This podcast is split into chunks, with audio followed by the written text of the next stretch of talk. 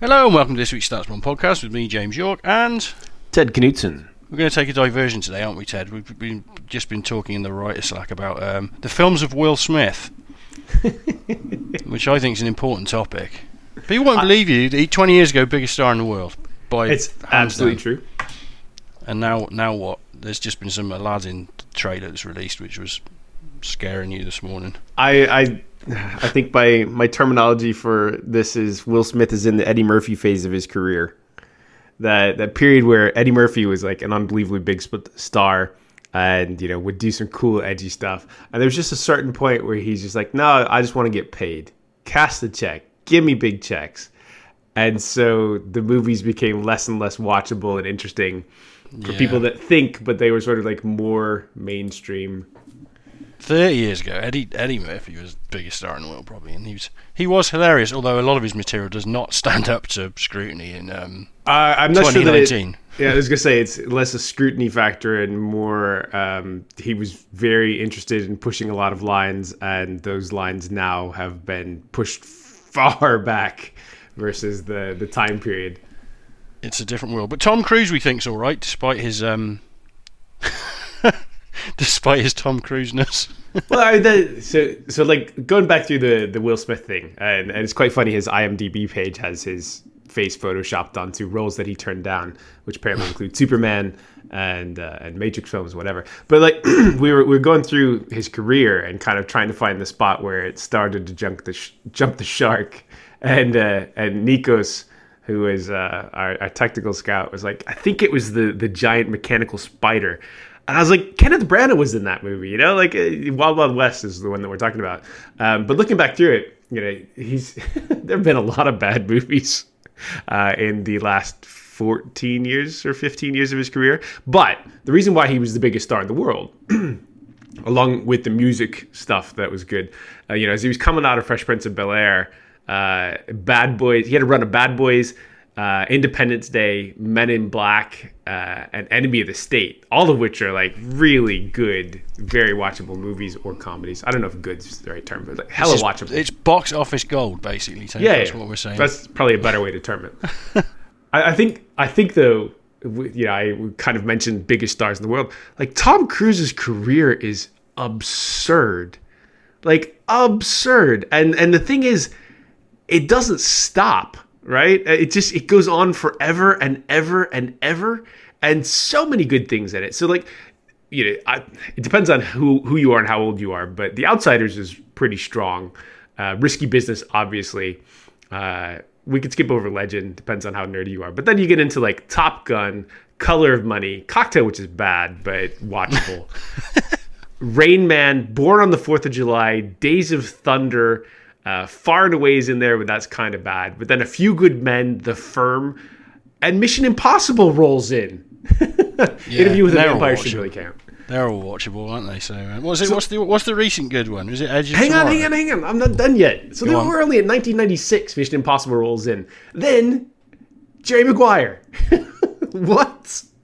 Uh, Eyes Wide Shut is in here, which is weird. But Magnolia, which is a fucking brilliant movie, he's in that. Uh, MIB 2, or no, sorry, Mission Impossible 2, sorry. Um, Vanilla Sky, okay, crap. But then we get to Minority Report, which is excellent.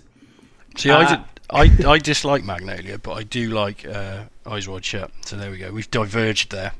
Well, I mean, yeah, it depends on like what types of films you want. I don't think Magnolia is particularly likely, but I think are likable. But I People think people love good. that film. People love that film, but I, it just it, it irritated me. It's I think uh, Paul Anderson does a kind of um, Marmite films very much. You either like them or you don't like them, and everyone Oh, sure. likes, and, likes and dislikes different ones of his films. I think. Uh, so, so we're at uh, Minority Report is 2002. Uh, get into Last Samurai, which is Pan, but then you hit Collateral, which is fucking good. Uh, War of the Worlds is in there, eh, probably bad, but interesting and like a huge blockbuster. It is bad. Mission Impossible 3, which is damn good and like totally underrated. And then you hit possibly his greatest role. Tropic Less- Thunder. Les Grossman in Tropic Thunder, which is amazing. Then he had a lot of bad stuff. Uh, you know, it's a little rocky.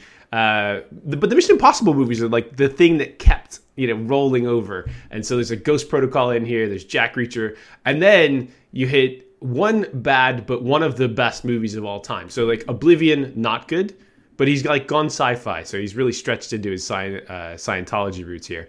And then Edge of Tomorrow, which I think is is actually one of the best movies, or one of my favorite movies ever. And It is. it's That truly is a really good. Anything with like, um, if you get it right, anything with like kind of time travel stuff going on, I'm I'm, I'm always going to like. but they do it really well. and they got it absolutely right. Like that movie's amazing, and Emily Blunt is just like the epitome of sex and aggression and awesome in that. Like she's she's not like sexy, she just is sex. You know, like that. It, she you know the combination of all of that uh, rolls together to be like really really cool. And a lot uh, of people feel that way about Tom Cruise. Men or women. Whom, whomever. Uh. anyway, we've got a podcast to do, Ted. This has been a, this is probably the longest diversion in the history of StatsBomb podcast. I'm sure um, that it's not. I'm sure there've been rants that have gone on much longer than this. Yeah, but yes, so we are going to do two things today. Yeah, a few. Uh, what we doing? We're going to have a quick look around the European leagues because, like, unlike the Premier League, they've actually finished. Uh, uh, they haven't finished. Uh, the Premier League has, and then we're going to answer some questions. We put a call out for some questions uh, yesterday, so um, we got a few things to do. We better crack on. Six minutes wasted on films, but that's fine. Um, Bundesliga 1. you want to go Bundesliga, right? What's the story in the Bundesliga? It looks like it looks like it's wrapped up at the top as long as Bayern don't. What? Lose. There's everything to play for is the correct term here. Well, technically, yeah, there was everything to play for on Sunday with Liverpool Man City, but that didn't quite pan out, did it? But It's um, true. And also, it'd be a lot sexier if Bayern were at Eintracht Frankfurt as opposed to home. Yeah, But- and if Frankfurt hadn't fallen off the back of a cliff recently as well. But Sure. Well, I mean, small squad, long season. Adi Hutter, who's very good, managed them quite well. But yeah, they're at the end of their legs. But So- a, a win would do them proud as well because they're still in the mix for you know, European slots and such. Oh, So, yeah, you so- know, they so- they're not going to turn up and just you know shrug it off. They Let's they go through the table something. here. The table, the table, the table. The table has uh, Bayern München at 75 points, uh, plus 52 goal difference. Uh, next is Dortmund, world's hottest start. Paco Alcacer was scoring something like nine goals and 13 shots or something insane back in the early season. I believe that slowed down a bit, but um, plus 35, so 73 points, two points behind. Uh, then you've got Rasenball Sport Leipzig at 66 points, uh, plus 35. Interesting. Like the the goal difference is in this league. Pretty, so like Rosenball, like third place is sealed, but that's like the only one of the top six Yeah, yeah. or seven that's locked in. And then you get to the fourth place, which in Germany, uh, despite only being an 18 team league, is also uh, a Champions League spot. So that's uh, Mönchengladbach right now. Uh, but Bayer Leverkusen, the boss man's life, is uh, also at 55. So two teams at 55 and Eintracht Frankfurt at 54. Uh, Wolfsburg are at 52, so could potentially get to the same points totals, but they've only got a plus five goal difference, so they're not really in Yeah. contention. And Hoffenheim, perhaps Hoffenheim in the unlucky team. I was looking at our expected goals on that. We basically have the top three uh, clear, but Hoffenheim like quite close behind, uh, and then Leverkusen like Frankfurt and Gladbach aren't aren't really the kind of haven't been strong expected goals. So yeah, Hoffenheim like Too many draws. yeah, that's it. It's the old story, isn't it? I mean, I, I, we had a quick look at this uh, yesterday, uh, just you know, a bit of prep and that, and it, it, this feels like a recurrent theme around around Europe, and it, it was true enough in the Premier League as well. And th- these teams just beneath like kind of Champions League or European places, just like one win short. If you could could have found a win somewhere, or you know, one one win or four points or something that you know they if they had that in their in their back pocket, they'd be looking pretty, and they haven't and they're marooned, kind of lost in no man's land. So yeah, they've lost eight games all season, Hoffenheim, and because too many draws, they're they're marooned in eighth. But yeah, but relegation looks like it's done.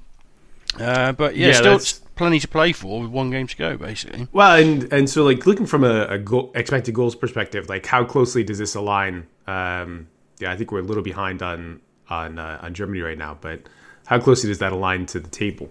It's pretty good, Ted. I'm quite happy with this one. Like, because this is we'll get to Spain in a minute. Spain spent a lot of the season looking weird, and it is nice when it actually kind of lines up to some kind of some kind of logic, uh, in generally anyway. Because um, you know, if it, if it didn't at all, you'd be, you'd be staring at God knows what. But yeah, Germany not bad, and you know, bits to play for this week. Uh, this weekend, I presume it finishes off. Um, and yeah, like quite a quite an exciting season. But it looks like Bayern are gonna gonna get. I mean, by expected goals, Bayern are like significantly the best team. They're like you know.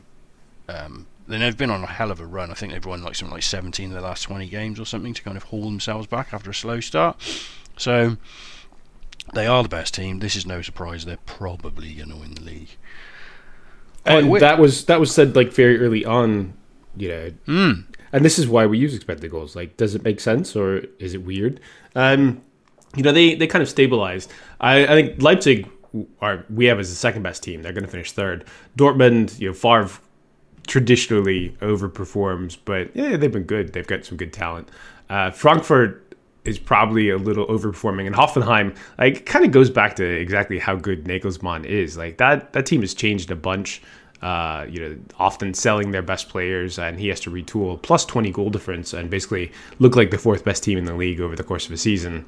He's yeah, he's definitely worth someone else hiring him, and obviously he's he's changing teams this summer. Just looking like you know they're, they're like 17 shots a game 13 against. This is you know Hoffenheim games got 30 shots per game in them. You flip that to Dortmund and Leipzig and even Bayern 23 shots 23 shots for Dortmund and uh, Leipzig and Bayern I think have got 25 because they take so many of the shots and don't give up much. But yeah action packed stuff for Hoffenheim really. Well, that's the thing about Hoffenheim. It's always like that. And and you, they used to just be like the classic over team. If in gambling you look at a Hoffenheim game and you're like, yep, yeah, yeah, yeah. I I think four goals is certainly possible in this one, and I think they went a season where like their matches were on average four goals. Peterborough, Peter, I always remember Peterborough used to be like that back in a few years back. Peterborough like kind of everyone's team for a coupon kind of thing. Right, where should we go now? We've got Italy, Spain, or France out of the. Let's not do France. France feels like it's mostly done outside of Monaco being really weird at the bottom of the table. Uh, Mon- Monaco are tied on one point goal of goal difference off of getting relegated, or at least being in the relegation playoffs. Uh, I had a quick look at the, the, the expected goals lines up quite well there. Monaco, bit of an outlier. They're kind of like an average expected goals team overall, but obviously they're not in a good spot at all right now, and uh, could do with could do with plucking a result out there from somewhere. But you're right, the top of the table looks to be generally done. Let's go to España. Okay, Spain. Click, click, click. Over in Spain, one game to go. Right, for top two, top three is all done, and then suddenly it gets interesting in that fourth place slot. Um, Getafe spent a re- recent amount of time in, in that fourth base spot, and would have been a kind of a bit of a kind of a dream a dream slot for them if they could have made it. Uh, it looks like Valencia finally learned how to win games though in, in recent weeks. I hear that helps. 16, mean, 16, draws does not help you if you want to make it to the top of the table. They had an insane run where they just couldn't buy couldn't buy wins at all and just kept drawing it near, nearly every game. A struggle for goals this season as well. So but first, they, second, and third in that league are locked up. Uh, you know, Barcelona are definitely winning it. Uh, Atletico are on 75 points. Real Madrid are at 68, and you know their season hasn't mattered for like months. Uh, Valencia, on the other hand, have had to like grind and claw and scrap their way up into a Champions League spot at 58 points plus 14. Getafe, who've been there all season, like unexpectedly so. Alaves, by the way, fell back, right? Or was it Alaves? No. Yeah, Alaves. They fell back to mid-table. Uh, so Getafe are still there, also at 58, one goal back, and then Sevilla, who have also been sort of grinding and scrapping most of the season, uh, 56 points plus 13. So the final day of the season is uh, Valencia at Valladolid, uh, who are 16th and safe from relegation. So that's kind of a, a, a DGF game that, as we used to call it at Smart Odds. Uh, I'm and, with you, Chad. I hear you. Exactly. And Getafe are home to uh, Villarreal who are 14th and also safe, managed to you know get a lot of wins late in the season in order to make sure that they stayed in La Liga this season.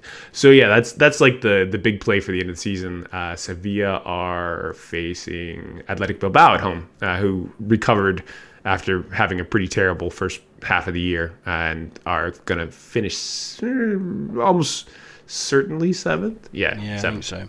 I was just looking at they, this. This the expected the expected table has got itself in some shape over time. Although it's not it's not quite as um, And like I say, it's been odd all, most of the season. Barcelona, we we have the best team. Madrid, Sevilla, and Valencia, we all have like fairly kind of similarly ranked. Um, Atletico Madrid, a little bit behind them, but again, funniness with them is not unusual when it comes to expected goals. Interesting point about this table. I was just looking like you got uh, Atletico Madrid like uh, combined shots per game again like 21. Getafe's like just under 20. Really low.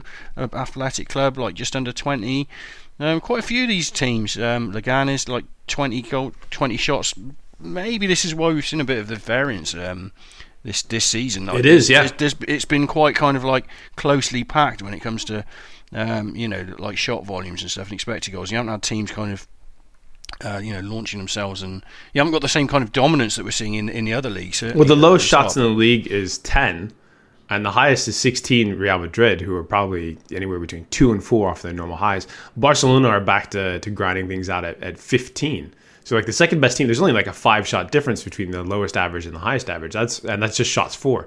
So I yeah I, I think I think you're right. We did eventually see the table mostly sort itself out. The only kind of good-ish team that we think is is a bit too low would be Eibar. uh, James's favorites. Uh, yeah, they're fun. Yeah, you'll, you'll, understand that more if you come to our our, our introductory course in analytics. But uh, they've got their own little section there. Um, so yeah, Spain looks okay. Who are you rooting for anybody in the in the last day? Do you have a rooting interest in Spain? I don't think I do really. Apart from you know, apart from like Eibar because I studied them a little bit, but they're they're in mid-table, which I you know I'm not going to spoil the course too much, but that's good. They're they're a small side really. I mean, I think yeah. you you got to feel a little bit sorry for Huesca who are actually like a positive shots team, and I think Vallecano are as well.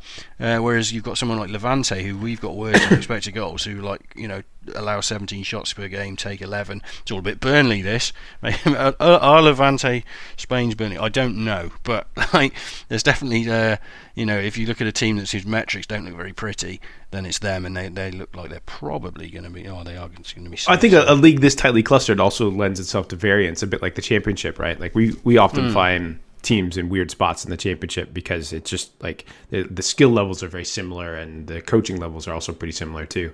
Um, I, I feel like I should clarify a comment that I had back about Barcelona. Um, when I think they were facing, yeah, they were facing uh, Liverpool, and it was the first leg. And I was like, you know, th- those of you who haven't watched Barcelona over the last like decade plus, maybe 15 years, like this is what they do in European ties, especially with the lead. They they tactical foul, they complain to the ref all the time. Um, it, it, it, it's, a bit of like the dark arts type stuff, and and it's normal. And um, people like, oh, you know, you, you must hate Barcelona. I'm like, man, I don't hate them at all. Like I, there are blueprints of this that, that we follow as closely as possible. Tactical fouling is definitely your friend, and you you know if you're playing a pressing style, you certainly want to institute that as, part of your club. Like you want to trade um, trade fouls among your forwards so that they don't even get carded necessarily, or somebody gets carded then. But like that's it's an it's an edge. Um, it doesn't yeah. mean that I'm I'm against it. It does mean that like they do this all the time. And what was really interesting was to watch them, you know, surround the ref uh, or complain and and have that cost them the tie effectively with that Trent Alexander goal.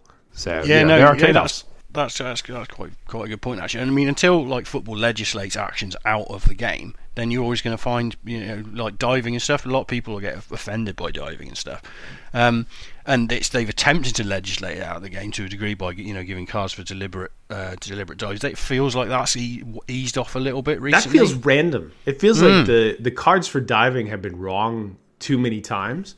But then at the same time, it feels like you know sometimes a free kick doesn't get given, and it's like it's been I don't know. It's a, what's a penalty? Oh, he did touch him, like the slightest touch. He did touch him, kind of thing. And then you know the penalty doesn't get given, and but he doesn't get carded for for diving. But he did touch him, so was it apparently or Wasn't it? There's real grey areas around this that you know feel like you say don't feel like they've been consistent. Fouling Jamie Vardy in the box versus outside the box. yeah, exactly. The man. Like, just... he, has got ragdoll physics the moment he crosses into the 18, and all of a sudden limbs are everywhere.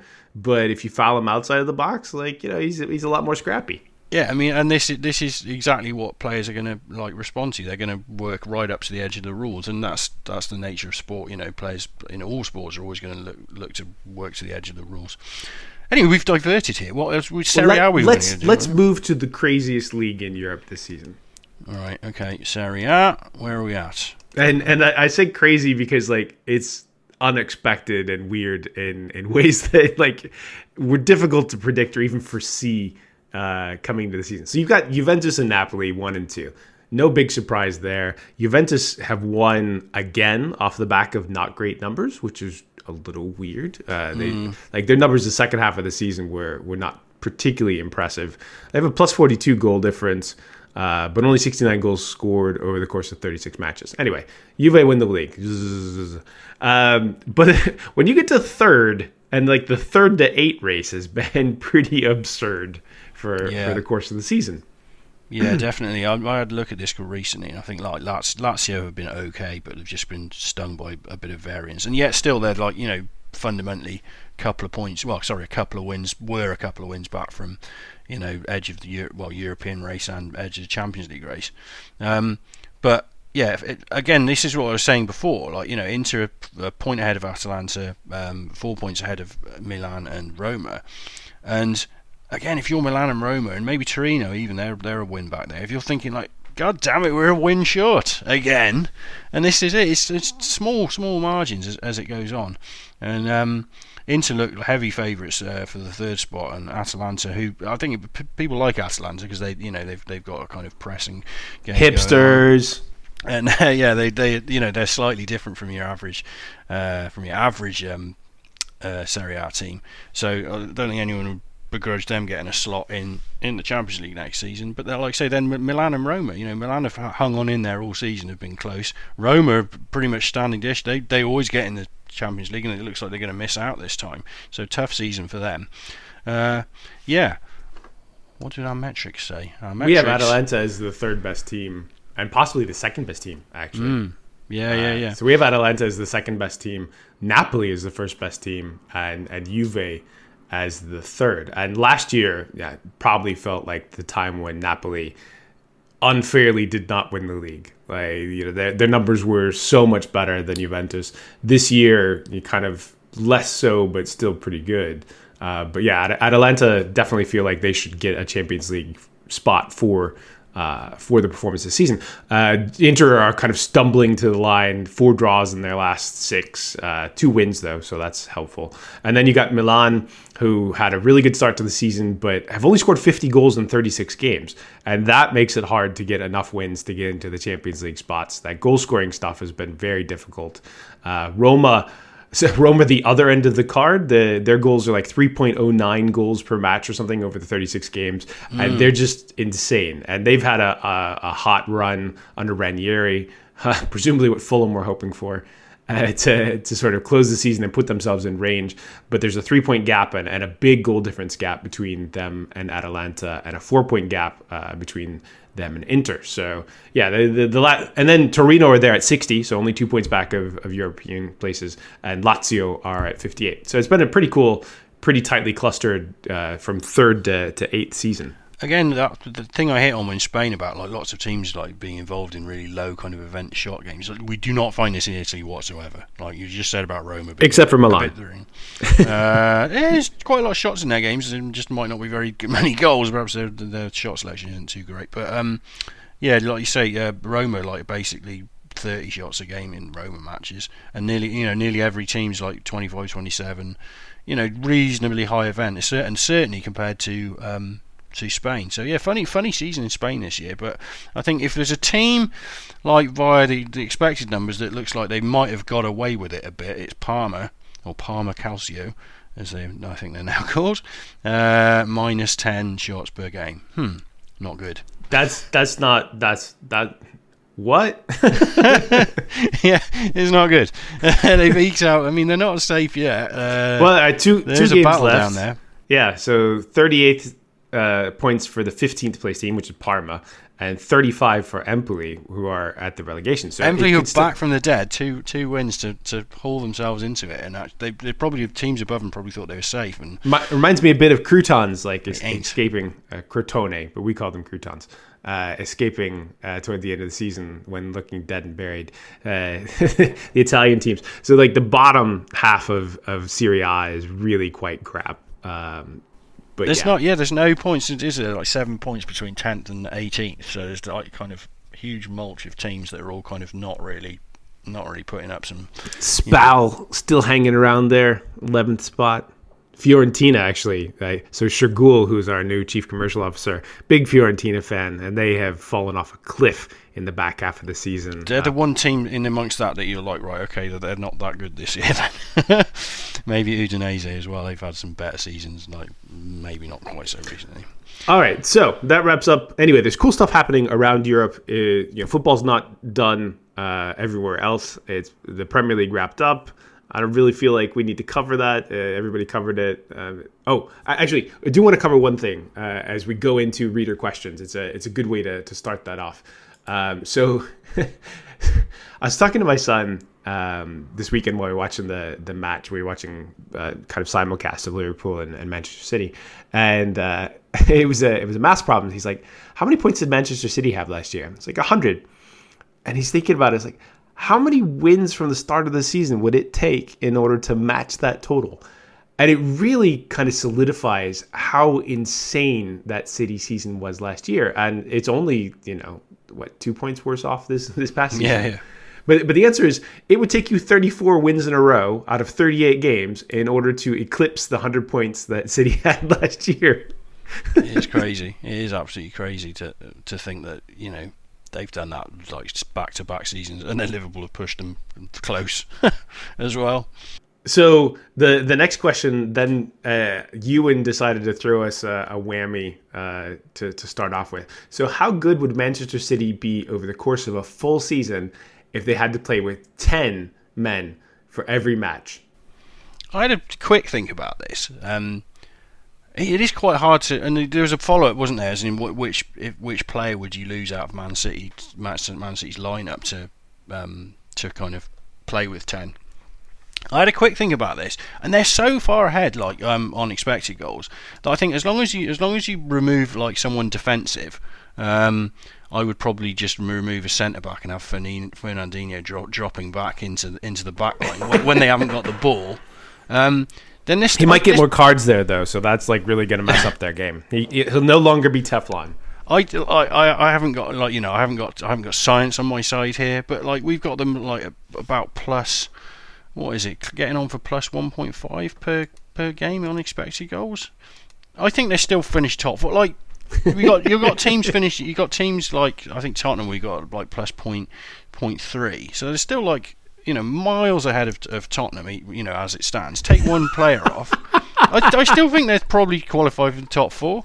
So if you if you do the math on it from a gambling perspective, uh, an early red card, an early red card is about 0.8 of a goal. Mm-hmm. So now we're subtracting 30, say 30 or 31 from their goal difference. That still puts them at like plus 40. Exactly. This is what I mean. That's just still a really good team. Now, now, to be fair, like there might be knock-on effects. There might be more fatigue. Yeah, yeah. There might be you know issues where if you had to only play with ten, you know the strategy changes a bit and people can go after them. It might have to change Pep's style a little bit. But I think that you know top four, at least with a coin flip, is pretty realistic, which yeah. is insane. It is, and I mean, Daryl Morey's problem is like if you lose a man in your game and it doesn't really change the outcome, then there are there are too many players on the pitch.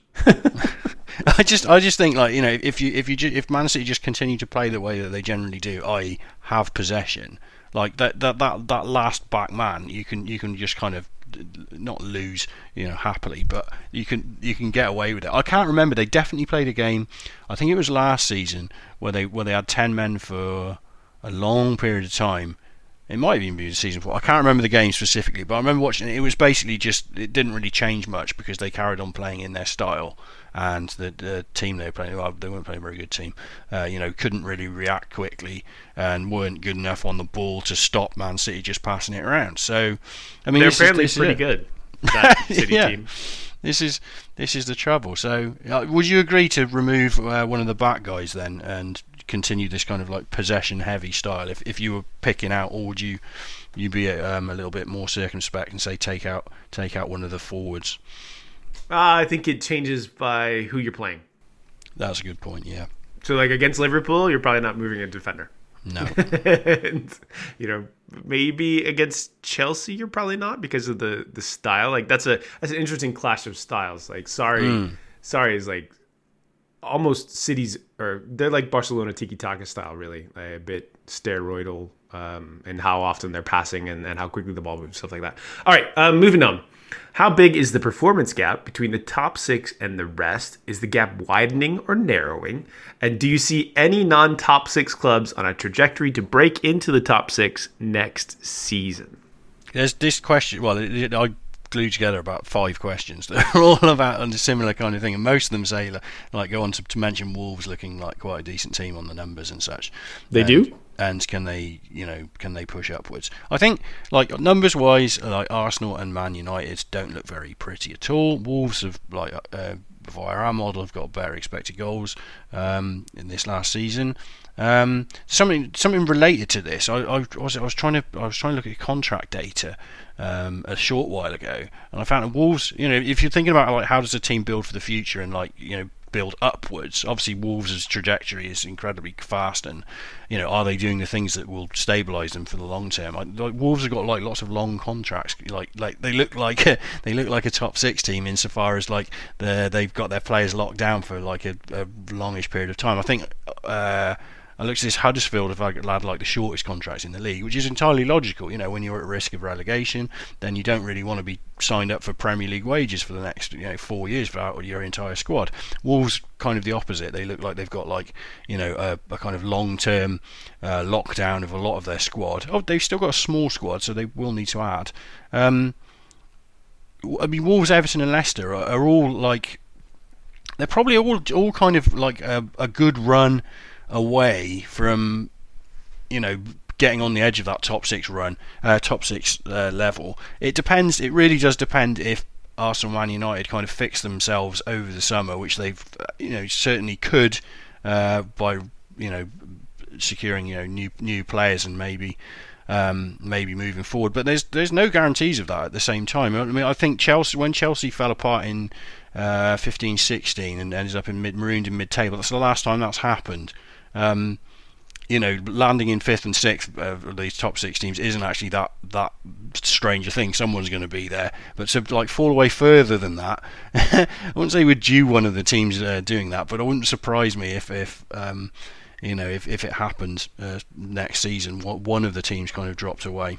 If Arsenal's finishing were to slow down, like they would have had a lot more trouble this season, uh, and part of that is because they do have two very good strikers, but part of that is they have spent a great deal of their budget on two top tier strikers and then some other guys that have not been particularly impressive.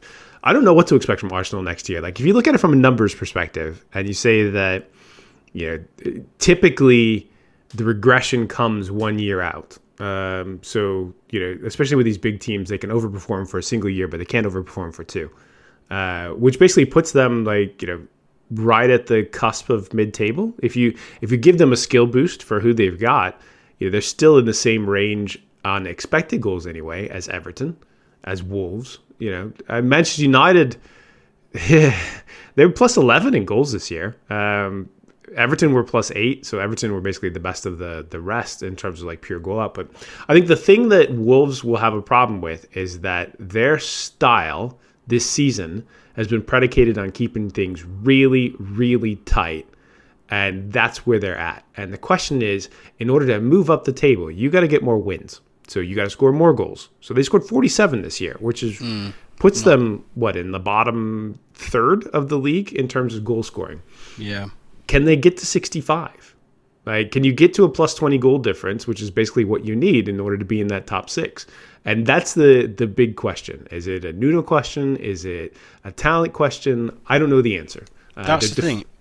I mean, the top the top six literally have got like I mean Chelsea Chelsea have had funny like finishing issues uh, for a while with um, kind of chopped and changed their strikers, but generally the top six have got like good finishing finishing strikers. They have they just have they have superior talent in kind of like striking roles. Um, well, and Wolves were a flat team in terms of shot output, right? Like mm, yeah, basically twelve to twelve or 12 and a half to, to twelve. So like you know, these are the these are the gaps you have to open up if you're gonna if you're gonna go toe to toe and and give up the same amount of shots, then your finishing slash expected goals numbers and where your shot locations are has to be a lot better than than your opponents. Um, so like I, I think that's the the big question. Who's most primed to move up? People would say Wolves. I think Everton. You know, with some Everton showed some interesting wrinkles in the last sort of 10 game stretch that kind of put them back up into the eighth. If they're able to continue on that track, churn out some of the the lesser talent they've got around the squad and maybe you know pick up some some players that, that could be better you know that might be interesting we like leicester's young squad there so that's also interesting i think it's a good segue into into another question which is that what happens with Southampton and what sh- can they can they propel themselves back up now that Hasenhüttl's there? Yeah, I mean, I've I've like there was a, there was a time about six or eight weeks ago where, where it's like literally numbers wise they hadn't actually like tangibly moved very far since the Hughes days, but obviously their results have got a hell of a lot better, and you know they seem to have created a little bit of um, a little bit of vigor around the club and stuff. It's I think it, it's going to be tough tough for them. They, they've you know they sold players year after year after year, um, which is understandable kind of the system. But like it, has been a while since they hit with um, uh, with with talent, and I for now I think even with Hasenhüttl being a positive. Um, probably long term, uh, there's possibly a talent gap for Southampton or to actually get back into the kind of top half. Um, I would think it would be quite ambitious for them to like think that they could uh, get there next season, but they certainly should be able to like kind of make, make themselves stable in the Premier League again. That shouldn't be too hard to achieve. So say you've got like a three season project from now, right? So he comes mm. in, he saves them. He's got three years after this, you know, give or take. Um, yeah, I think you're you're a bit right in that Southampton's talent is weaker than it was uh, when Pochettino was there. Uh, so you've got to you got to churn a little bit better, and and you know it's hard to to repeat transfer success. Mm. You know, if you, if your process is really good and and you've kind of nailed it down and you pick all the right targets and you get a little lucky in landing some of those targets mm. as you know convince guys to come to you, then you got a chance. Southampton are kind of interesting clubs though because like I've you know, they got Hasenhüttl, who we think is is hugely rated. I talked to a couple of other managers in the past who were quite interested in going to a place like that. So it's uh, you know, they've got more, I guess, uh, credit on their resume than than you might necessarily expect. Mm. Um, one team that that kind of rocketed down the table through the back half of the year was one that was super hot at the beginning of the year, and James was like, I would predict them to go down. Uh, they then he got a lot of stick in the in the first bit, but Bournemouth finished 14th on 45 points, so like well clear of, of getting relegated, but still pretty poor compared to where they were. Yeah, it, their their their entire season was kind of based around their sh- schedule. When they had an easy schedule, which was the first ten games, they, they they did what they had to do. I mean, I should credit Bournemouth because every season they go out and they, they win games that they have to against their rivals. Yeah. And um and you know gets us like forty something points and and stay up. I, I think I'm slightly frustrated that they haven't managed to like uh, kind of like um, build on what is a reasonably strong I suppose it's quite a strong base now. Um, I still think they're vulnerable to a, to a bad season where they do get sucked into the mix. If they, you know if they just have a few bounces and not go their way, then they could they could end up in a in a proper relegation battle. Uh, but you've pointed out for a long time that the defense is is you know their yeah their potential Achilles heel. They finished third bottom in goals goals uh, allowed. So they always ship loads of goals and they're always quite like quite easy to play through. through. And you know, the, again, like but they scored fifty six, so pretty. You know, yeah, that's good for getting wins. If they, you want to be if you want to be positive about them, then their attacks their attack is, is quite healthy and quite useful. And um, you know, over years has has you know been able to. Uh, beat lesser teams. But you know, losing five three to Palace on the last day of the season, I mean, it doesn't matter. But like, it's just kind of like a bit of a shrug of a result. You know, why are you giving up five goals ever? Don't do that. Anyway, last. All right, moving right along. StatsBomb has been recruited by a billionaire ooh, to identify one club outside the top six that the billionaire should buy, with the goal of turning that club into a perennial CLPL contender. Which club do you recommend? Oh, it's billionaire. Anyone, any any club. is this Bill? Is this Bill Gates? Bill Gates, you can buy the whole league. You won't be like. I don't know. What you, have you got? A, have you got a, your eye on any of these? I do. these clubs. Oh, go on then. They're in the playoffs right now. Okay, who's in the playoffs? You want to buy Leeds? Yes. Yes. that's that's the right, one that I want. Like, I think Leeds has a, a really strong historic fan base. I think that it's a great city. I think that they get really good crowds, and and that's the one that I would go after. Uh, you know, partly because like you know Everton, Leicester, etc. feel like they're kind of in and around the mix. Wolves would not have been the club that I chose, but yeah, that was the the Chinese billionaires and uh, you know the agent connection there. Um, Watford, who had a really strong start to the season and then cooled down again, kind of in and around the mid-table mix, which is where they're happy. I mean, Newcastle, I think, is the other one. Uh, so both, you know, one very northern, the other one, you know, pretty northern. Uh, I think those are the two teams that kind of have the, the, historic, interesting bits about them that you could do some really cool things. Uh, Phil Giles, who is the the director of football and basically head of quant, uh, runs a lot of smart odds stuff these days. Uh, he was from Newcastle, and he he would talk about how you know that it could be a football powerhouse if someone with vision to like you know really bring through the academy and such uh, was able to to do that and put in place a, a good structure for it because it feels like Newcastle should churn out more academy kids who are you know, passionate to play football from up there. So I think those are the two teams that that I would look at, but I, I lean Leeds a little bit. All right, I'm gonna uh, having having listened to you there, I'm gonna pick Villa because I can get there from it's an hour away. I can I can commute. They've got heritage. Villa's got good heritage. See, I I believe we were we were recommending, not necessarily running. So. well, you know, once once we've but once we've got the billionaire to buy the club, I'm going to well, be. Uh... Villa, Villa do have heritage, and they spend like they they have billionaires who own the club already. So. yeah, true. Right. What what we got next question was who's the rookie of the year? If rookie if we change young player of the year to first season with over a thousand minutes. I don't really want to do that. I just want to say like just under 21 or whatever, and then just give it to Alexander Arnold, and then we're done, and we don't have any arguments. Okay, but, I I was going more. I wasn't rejecting the premise. I was just going to choose one. Wan-Bissaka, I think, is by far the most yeah, obvious choice. That's that's a that's a good that's another good one actually, and certainly someone who's just like landed this season and, and been re- you know really good. So right backs, rookie right backs. It's the it's the that's where the action is this year. Uh, next question. If you're Liverpool, what do you do after losing one game all season and still not winning the title? Do you run it back? Are there marginal things that you can do to improve? Uh, running running it back doesn't fix your probabilities. No. like run, running it back doesn't work.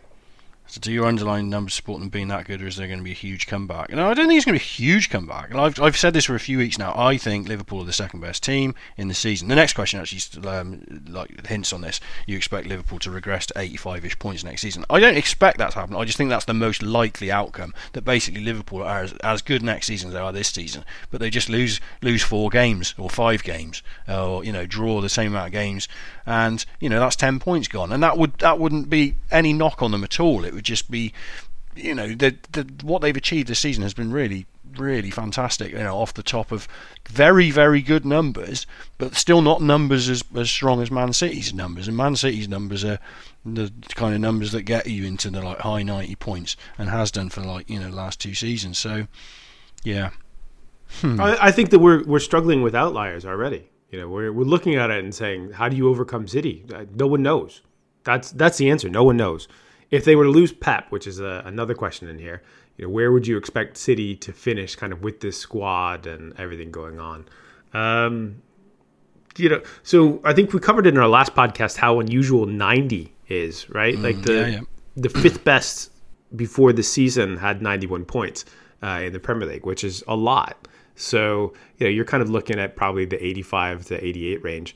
I, I've taken some stick for saying Pep wrecks leagues, but he does, and he's the Premier League right now looks really weird. And if you try and think about what would Liverpool need to do in order to overcome this, I mean, technically it's win one more match, right? But they've they finished the best in their history and the second best outside of this City team ever. Uh, actually, the first best, right? So if you if you yeah. discount Pep's two City teams, yeah. Liverpool had the best Premier League season ever, points total. Mm-hmm. I how do you get better? I don't know. Like no one knows. Yeah, I don't think I don't think there's anything they can particularly do. I think you know what we've what we've discussed many times is that Liverpool have like you know done really good work with recruitment. They've got smart people in. They use numbers there. You know they're they're they're exactly how you would uh, hope to approach the problem of like trying to win the Premier League with a with a top six club that hasn't hasn't got perhaps you know the, the same kind of like financial backing. They've got excellent financial backing, no doubt, but quite not, perhaps not to the same level that say City have, or maybe Chelsea. Have, you know, when they when they've been spending more freely. But you know, they they they've done everything right, and everything has gone right for them this season as well. It's a little NBA actually. It it's, hasn't it's waiting landed. for it's waiting for like the LeBron, Dwyane Wade, Chris Bosh element to to age so you get a chance again. Or it's waiting for Golden State to change enough so that, you know, teams have a chance to beat that level of talent. It feels a bit like that, which sucks in a way, but also is, is like quite amazing and you should probably appreciate it a bit. Yeah. No, that's that's true. They they should basically just do exactly what they what they've done, you know, up till now. Again, try and strengthen the first team. You know, what I think they've done well with transfers, as much as picking the right players, is they've picked players to land in their first team. You know, they you, you want you kind of want to round out the squad a little bit more, but often you know the the two main two or three main signings have been like straight into the first team. Uh, you know, and they've identified players early and spent reasonably large fees on them, and you know, got them in and and been smart about that. Um, they they should just continue doing what they're doing, and like this is it. City could have City could one one year have a down year, or it just doesn't quite work out for them. Um, it, they've had two fantastic years in a row, and Pep does seem to have worked out how to how to manage this league and make it look like like he did the other leagues he's managed. Despite the opinions of the English pundits that said he would never win a Premier League title. It is kind of it is kind of fun that it's it's it's he's not just one Premier League title. It's just, it's just like turned it into a whole different game. And, two uh, two best points totals ever. Oh well, I guess that's pretty good. Um, oh well, it's just the money. Well, that's I mean it is money, but Manchester United could be doing the same thing, and they are merely thirty two points behind. Um, one one factoid, uh, one more fun factoid before we move on. Liverpool finished with a single loss this year, a single loss. If you convert that loss to a draw, they still don't win the league. that's a good point. Still behind a goal difference. Everyone keeps everyone keeps finding these moments, like you know when when uh, Stones cleared off the line and, and this kind of thing. It's like it's whatever, you know. What happened happened. That, could, could have had the invincible season and still not won. And it was Everton. Everton was the last team that took points off off Liverpool as well, which I thought was a, a small irony in amongst it all. They also were the ones that gifted them three earlier in the years. Yeah, yeah, yeah, yeah. This is it. It goes both ways. It isn't. It isn't all one thing, is it? So All right, uh, moving right along. Dugging up, dugging up. Uh, De Bruyne's season-long injury issues not bothering them at all. Who is Manchester City's single most important player? This is a good question, actually. Pep keeps telling us. Pep keeps telling us it's Bernardo Silva. Weekend So at Bernie's. that's that'll do for me. I Like, think Fernandinho is the other correct answer here. there are many correct answers, but like you There know, are not. There are two correct answers. But like you know, if you look at our, our pressure data, which uh, which is useful, Bernardo Silva is like their standout, like kind of like energy guy for like uh, compressing the opposition, and and he's obviously really quite decent uh, in attack as well. Um, so as a kind of like glue guy who's two goes two ways and does a bit of everything, then you know you can see why Pep loves his loves his player, and obviously Fernandinho's a, a lot of fun as well, getting getting stuck in in the defensive end. Never getting cards. How does he do that? Does he have like camouflage? Is he, is he like some sort of chameleon kit on so he just blends in? You can't really figure out which guy it was, so you just let it go. Yeah, I just- can't figure it out. I, I how how is this possible? Because like I watch these matches and I'm like, look, if the ref knows ahead of time that just watch for Fernandinho for for fouls because like he's gonna do enough of them that you have to card him fairly early, and then you'll make the game better. I don't know. I'm, I'm not. Look, I, it's it's more dark art stuff. I'm just I'm more amazed than, than like complaining about it. Right, what have we got now? Keepers. Someone asked about Rui Patricio. How good is he? And so Grace put out a tweet the other day uh, mentioning that Kepa was 17th in StatsBomb shot stopping model. Who were the best goalkeepers this season? Now Patricio, we've got pretty much middle of the pack, haven't we? He's uh, Dead average, definitely Yeah. within the the error bars for you know dead average. So he's certainly. he's next to Sergio Rico and Dubravka and Patricio and just above uh, Alex McCarthy at Southampton. So yeah, Yeah. like in in range of being dead average as a Premier League goalkeeper is pretty good. Best, yeah, best keepers we've got. Um, all quite quite closely. Oh no packed. no no no no you so, so the, you can't preface it that way. Best goalkeepers, which you know people are going to bitch about because they they're going to get stuck on the selection bias of the mistakes. best performance uh, related goals related to uh, goals expected to consider oh, whatever yeah but uh, Lloris apparently like despite mistakes apparently he has been good above. this season. Like people think he's been average. I don't know. I mean like again it's the kind of um, like yeah the error error factors that are uh, factoring in here. But yeah we've got basically uh, Kepa's the only top six goalkeeper who isn't in our top six. Uh, we've got uh, Lloris, uh, Leno, and Alisson all pretty close. Um, Alisson had like Liverpool's uh, the kind of goalkeeping stroke defensive kind of allowing uh, came back in the second half of the season, not to you know a great extent, uh, but they had a hell of a run at the start of the season. And then we've got Fabianski in there as well, and they're all So kind of really Fabianski's second in in our goals saved above average per 100. Um, Lloris was first, and and you know, again, there's a reason why Tottenham didn't give up that many goals this season, and a lot of it comes back to Hugo actually saving a lot of shots that he might not necessarily be expected, or your average goalkeeper would not be expected to save. Um, you know, people get hung up on the mistakes, but you, you have to judge this across a larger sample size. Like in in in a lot of senses, especially in a pressing system, it's going to look like goalkeepers make mistakes because they are one on one and they have to make tough decisions, and so like you're putting a lot more pressure on them. Uh, so it's Lloris at seven point five percent, um, Fabianski who uh, had a great season and, and saw a lot of shots at West Yeah, Ham. but you could probably upgrade him a little bit because he's he's faced a hell of a lot of shots compared to the other guys up there. Then we got Ederson just slightly behind, and then De Gea slightly behind that. But like those, those are the kind of like six, like uh, who have six six goalkeepers that have had seasons uh, as regards to shot stopping that were like significantly um, above average. I'd say. De Gea dropped rest- a bunch in the last three months of the season, a bunch, and and that obviously was reflected in the narrative as well. Also, t- potentially tells you how good he was early in the season too. Yeah, and it, this is the thing again. Like you know, last season his, his shot stopping was like off the charts good. We knew we know he's good. He's, his the shots he saved were off the charts good. Um, he's come back to a realm now this season where he's still saving uh, an above average amount of shots. He's still really good, but you know the nar- the narrative's moved because he's he's not off the charts anymore, which is entirely normal. You'd expect this to, to change over time. At Um, the bottom of the table, looking yeah. at um, you know goalkeepers that yeah, Begovic was by far, far and away the worst, I, and I think Bournemouth made changes late in the season. I mean, these are their first team goalkeepers, so. Um, Lössl at Huddersfield, pretty bad. Kepa actually in our ratings with the last um, the last weekend included finished 18th in in shot stopping. Right. Okay, yeah, because I put the chart together that I'm looking at yesterday. But oh dear.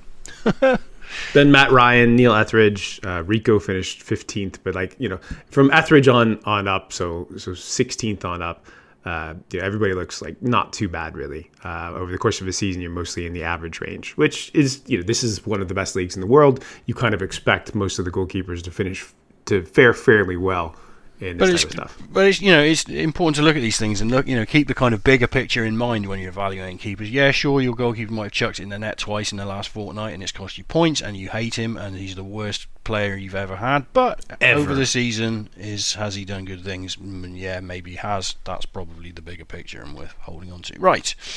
I've Only got a couple of questions left. Let's do the let's, Let's do, do the quick last one first. Yeah, are Brighton correct in getting rid of Chris Hughton? I think yes. Um, there's been a disconnect between what they the players they've signed. It has felt like there's been a disconnect between the players they've signed and what they're trying to do, and the style of football that uh, Hughton has managed to put out there. And their metrics were not good this season, and like they got pretty close to getting relegated. So there's no harm in actually wanting to try and achieve more, and that's not to denigrate what he's done uh, as manager of Brighton uh, Football Club because he brought them up and he kept them up. So, but you know, if you want to look at the middle of the table and you think that you, you've got um, a chance to get there, then now's the time. I also think that it was time, um, having watched his time at Newcastle and was it Norwich as well? Mm. Yeah, I just never showed the ability to to generate an attack. So you're basically holding, hoping that your defense can hold on the entire time and then grind out some goals with set pieces and uh, and counterattacks. As especially for Brighton, like that's not the best plan. And they've spent money on that squad. People are like, oh, they've recruited badly. I'm like, I don't know if they've recruited badly. They've recruited differently than the manager. And if you think that there are better ways to play football than the way that uh, Chris Hughton has played, then dude, that probably makes sense if you think that the manager might not be around long term. Everybody loves this guy. Everyone in in all of England says that he's a wonderful guy. I think that might have kept him in a job longer, easy to get along with, you know, pretty special person to have around.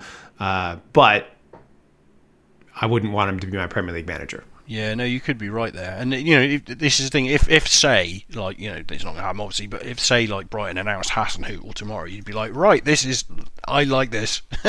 They've got some players. We can see what they can do next He's, he's under be... contract to Southampton. I, I know that, that, was that was the you know just just the kind of that type of manager would uh, oh would um you know kind of make make Brighton seem an interesting prospect next year, and especially you know another summer's recruitment. You know, presumably they've made this decision with a view to to um like growing growing within the Premier League and climbing the Premier League. So, you know, yeah, I think that you know the rumor or well, the gambling lines had Potter as the most likely.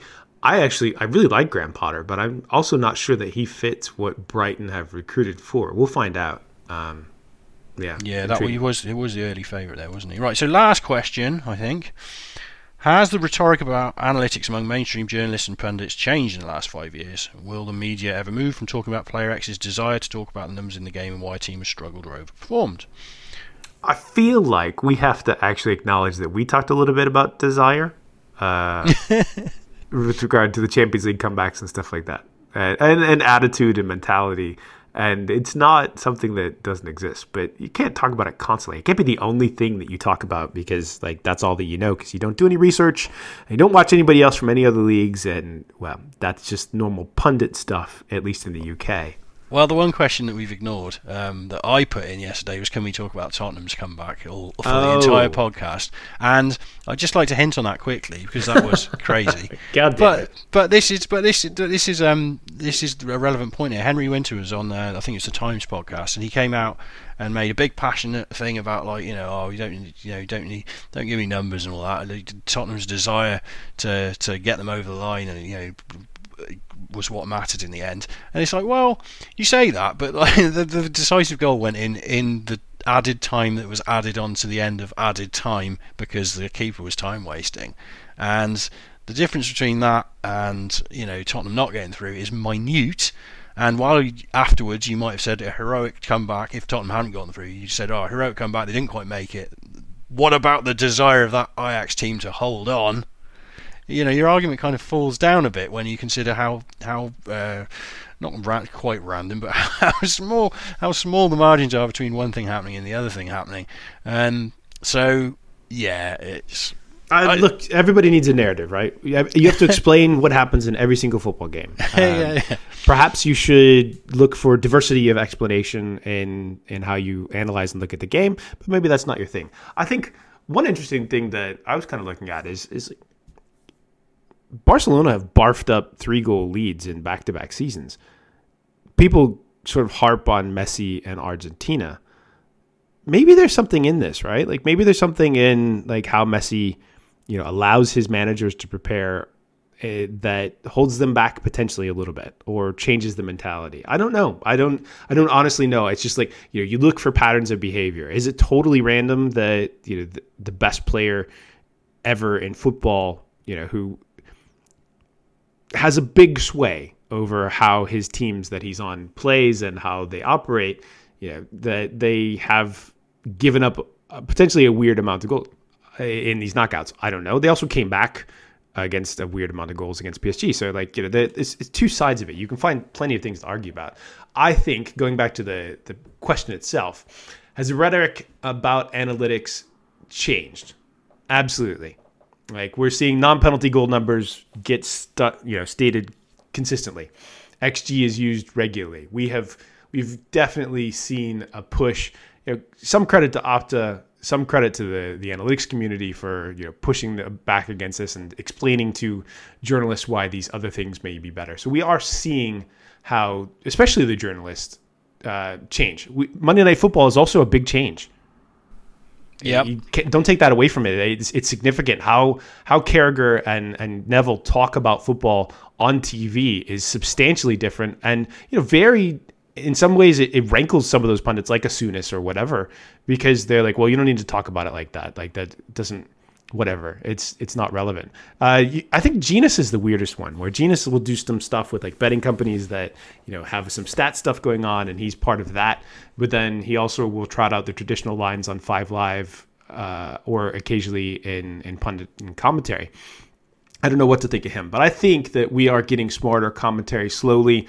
Perhaps it's not as fast as someone would like. I would love to see a BT or a Sky you know take a chance on on a group like us or someone like like that who is a little more analytically focused and just toss it up as like an alternate uh, you know, commentary stream. Yeah, no, I, I, agree. I think there's there's room, especially when you look at American sports and how they've they've brought brought in aspects of um, you know kind of like start stuff as, as like part far more part of their kind of programming and and you know discussion.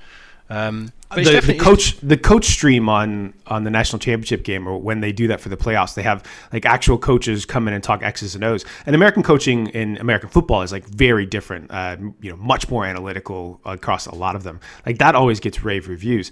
Uh, I think the baseball had like a stat stream that also got like really interesting reviews. And it's not for everybody. Like it's not trying to replace it, but it's certainly potentially catering to a different audience. I also think the stuff that say say you're looking for people that are not us that do cool stuff. Obviously, the Anfield Wrap are using some of our things, and their stats program has been really neat.